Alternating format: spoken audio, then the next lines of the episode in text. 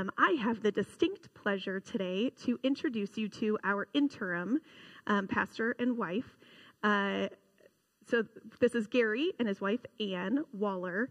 Um, and what's really cool about Gary and Ann is that um, Gary has known my dad all of his life practically. so Gary is a family friend of ours. Um, they went to NNC together. They were in the same grade. They went on to seminary together, and then uh, a little bit later in life, they both taught at NNU together in the same department, um, in the business department. And so um, Gary has been a huge part of our life. Um, and we even got to take a family trip to the Holy Land together where they were co leaders um, of our trip. And so I got to spend time with both Gary and Anne over there. So um, I am just so excited to have them here with us.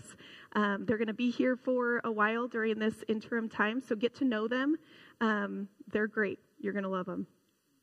Come on up.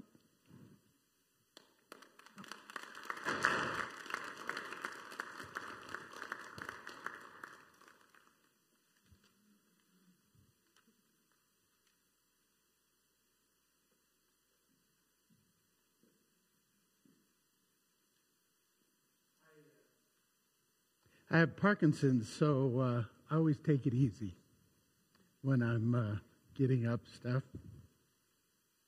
It's so much fun to be here this morning to uh, share with you. I have preached in this congregation, this church, not for regular Sunday service, but uh, for two funerals. My uh, Aunt Jane Waller, uh, had her funeral service here. They were attending. She was attending here with my cousin, uh, Marla and Orrin Rovig, that were here. And uh, I also had Orrin's funeral here as well. And uh, my, some of you may know the Crane family. My Aunt Jane is part of the Crane family. And uh, so it's been my privilege to be here. One of the things that uh, Jacqueline didn't say is um, when RG, her dad, uh, left, we, we left college and went to seminary, he went single. And while he was there, he, he was captured by Janice, his wife. They met in seminary.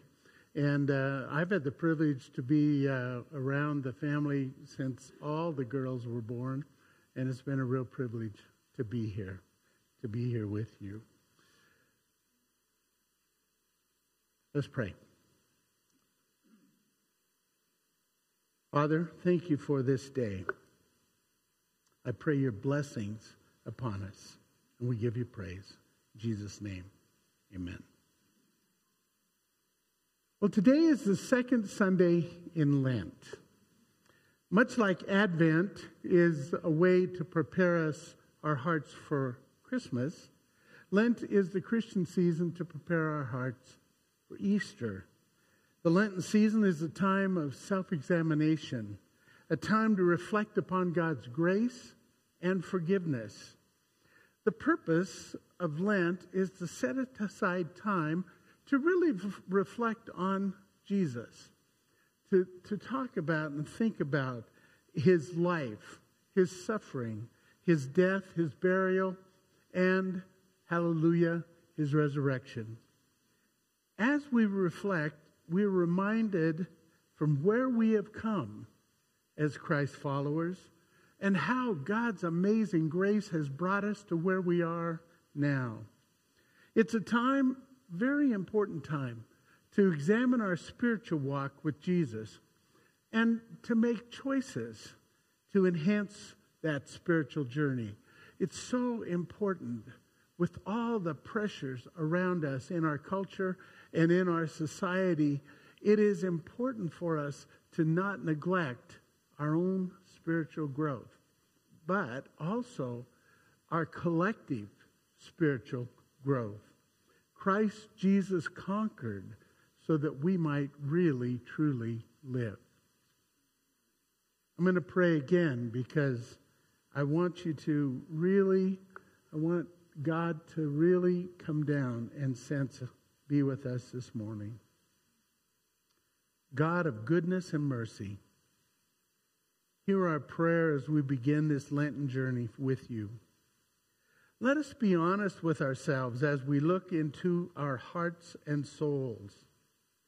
Help us to notice the times we turn away from you and to our own way. Guide us as we humbly seek you and your love. Father, transform us this Lenten season. Help us, give us the strength to commit ourselves to grow closer to you each day. May you guide our efforts to live into your abundant grace. As we have gathered this morning, I ask that you bless us. Fill us with your presence in a mighty way. Remind us from where we have come and to where we're going. Father, I pray you bless these feeble lips as I seek to share what you've given to me. Open our hearts and ears to hear what you would say to us. And we ask this in the name of your Son, our Savior, Jesus. Amen. Well, this morning, and often you will note, I am a narrative preacher for the most part. And uh, I love to tell stories. I love to write stories. And um, this morning, I'm going to tell you a story I believe that vividly illustrates the love and grace of God that I want you to focus on this week, particularly as we lean in to Lent. As I mentioned before, Lent is a time to reflect upon God's lavish love. We sang about that today grace, His grace, and forgiveness. And all of that exceeds our own human understanding. And I would pray that you would lean into this. So I'm going to tell you a story. It's a familiar story that you know very well. My dear wife, you won't believe what happened these past couple of days. I myself am struggling t- to make sense of it all. As you know, I've been a servant of the Master for over 25 years. I've never seen anything like it.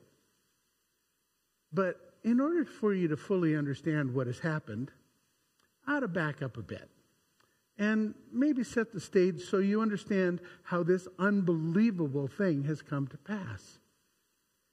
You know, I, have worked, you've been with me, I, have worked for the master all these years. I remember when each of the two boys were born. Oh, they were the father's pride and joy. There was great celebration, feasting, and excitement on the days of their births. These two boys, they were the future, not only for the master, but, but for us, everyone who owes their lives to the master. You know, the, the eldest son, he was conscious of the great responsibility he carried by virtue of being the eldest. He knew that as the eldest, he would inherit the farm, but more than that, he would be responsible for the care and future well being of the entire family, and, and that includes all of us.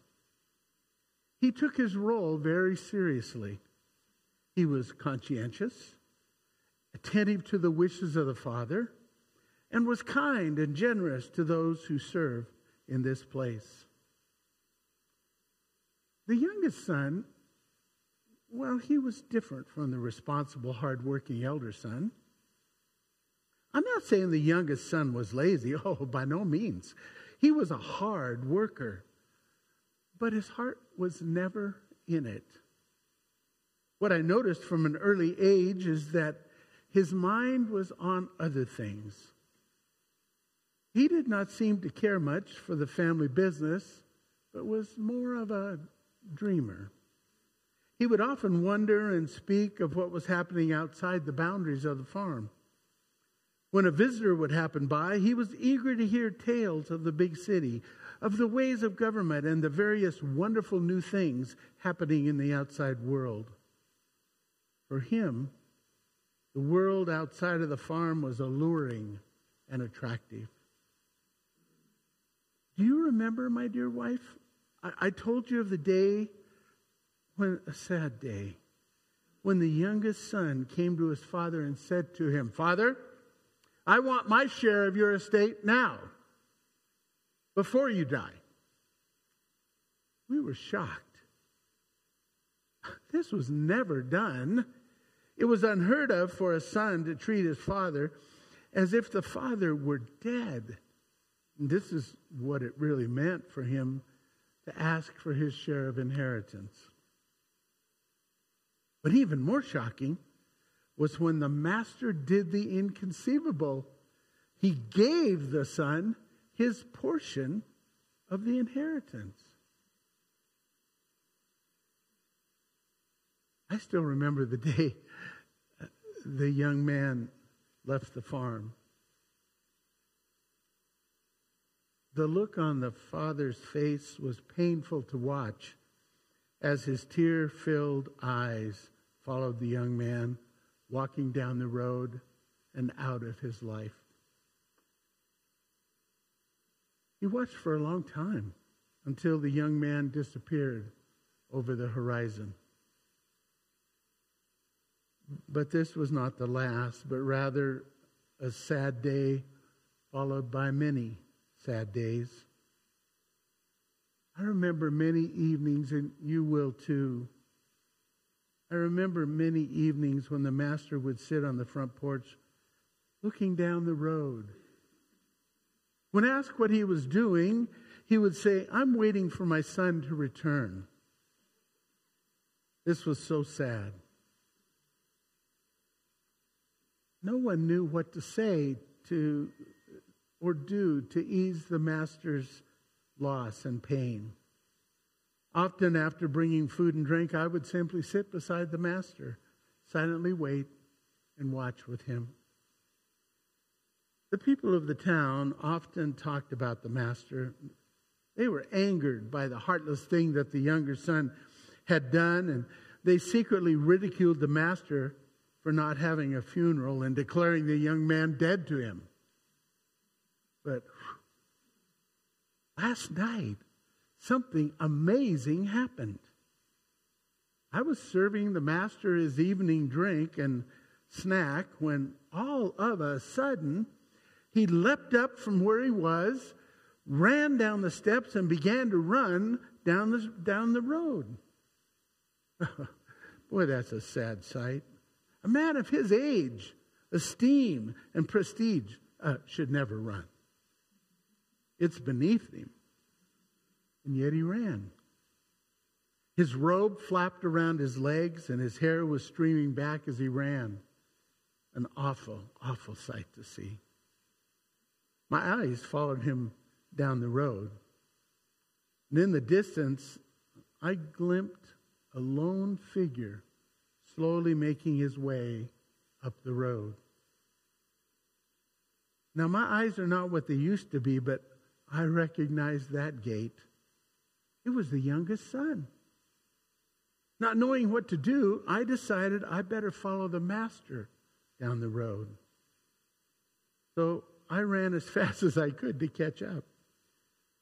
I assumed that the master would run up to the young man, slap him across the face, order him to leave the premises, and never come back.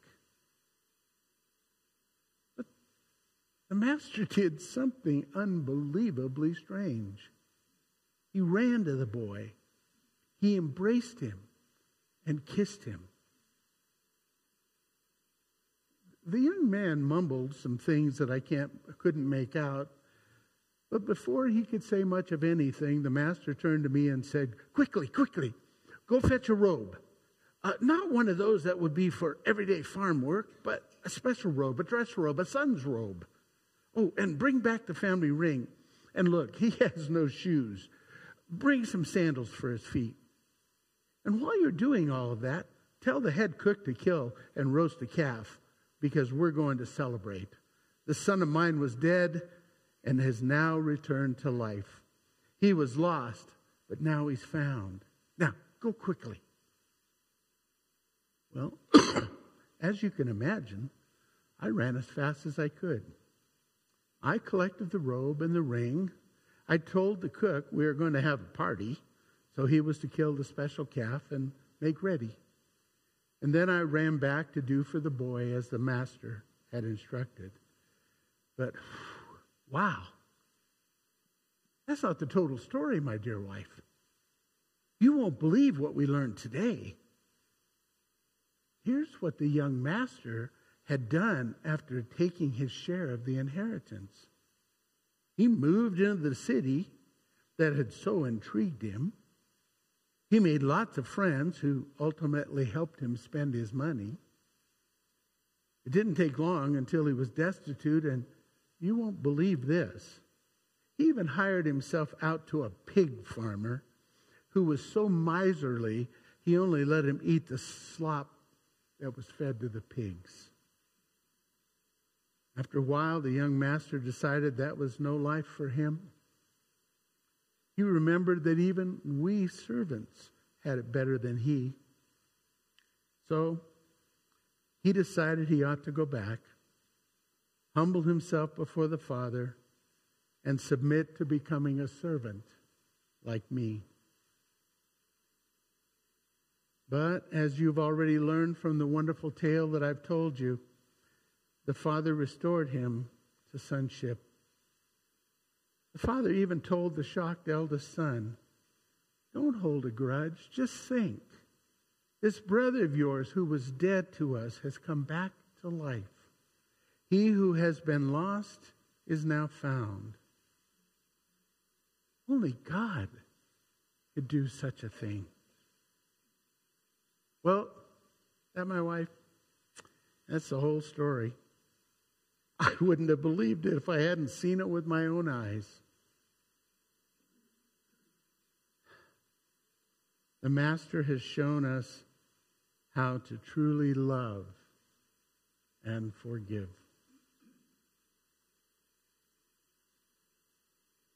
The prophet Micah writes these Where is another God like you who pardons the sins of his people? You cannot stay angry, for you love to be merciful. You will have compassion. You tread our sins beneath your feet, throw them into the depths of the ocean. You bless us as you promised Jacob long ago. You set your love upon us. So, I'm going to sit a second. So, what might be our response to the story that I've told you? I think twofold.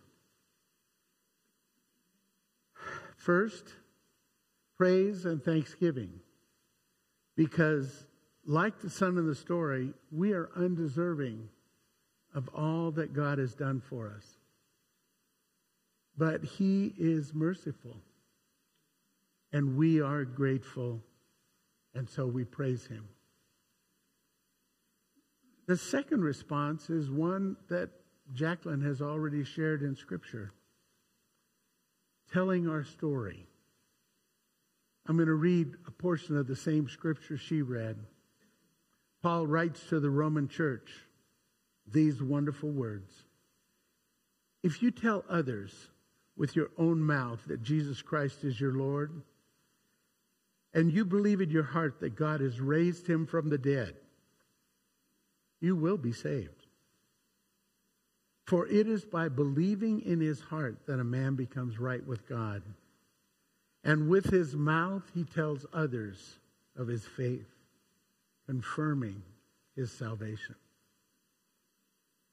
The story I told you this morning is about forgiveness and grace. An important story told by Jesus. Aren't you glad that we serve a God who is like the Father in the story? I am. A God who takes us right where we are and welcomes us into his forever family. But you know what is exciting? And that's why Lent is so important. God doesn't just take us at that beginning, but he restores us. And what he does is he helps us to live a life of victory, to live as people of God. Lent is a time to think about from where we have come, how our sins separated us from God. And it's a reminder that because of God's great love and grace, we stand forgiven. But not only that, we are restored to sonship and daughtership. I made that word up. But we are restored to sonship and daughtership. If there is a need in your life, I want to say this.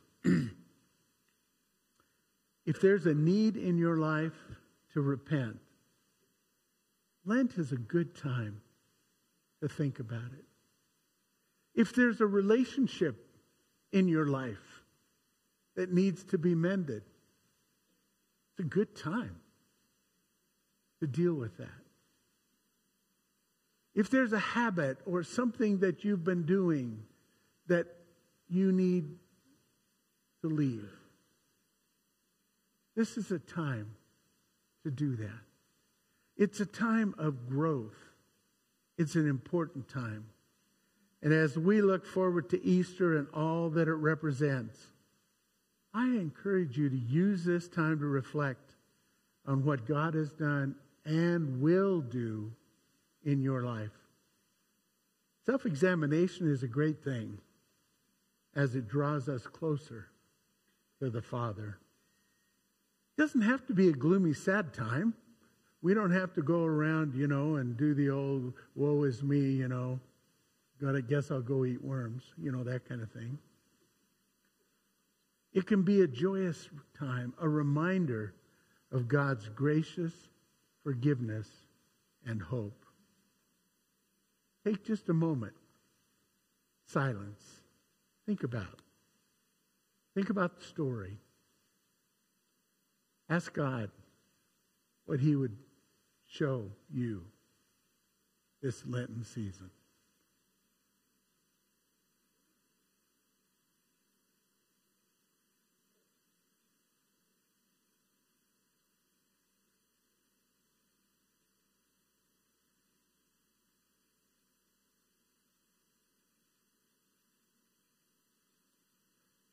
I stand amazed in the presence of Jesus the Nazarene and wonder how he could love me, a sinner condemned unclean.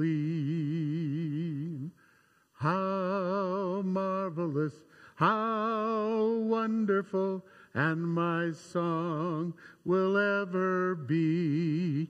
How marvelous, how wonderful is my Savior's love for me. He took my sins and my sorrows and made them his very own. He showed me the love of the Father, redeemed me, and made me whole.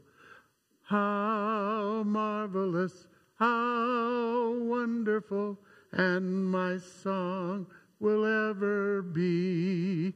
How marvelous, how wonderful is my Savior's love for me. Father, we thank you.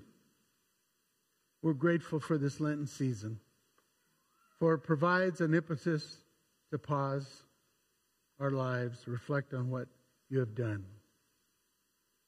Jesus came as the babe of Bethlehem and set an example for us of how to live into your love and grace. And now, during this season, we reflect on that. We look forward to a great resurrection morning. Thank you. Amen.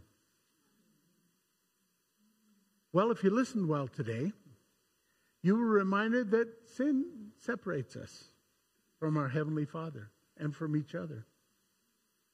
Lent's a time for us to reflect on where God has brought us as a forgiven people.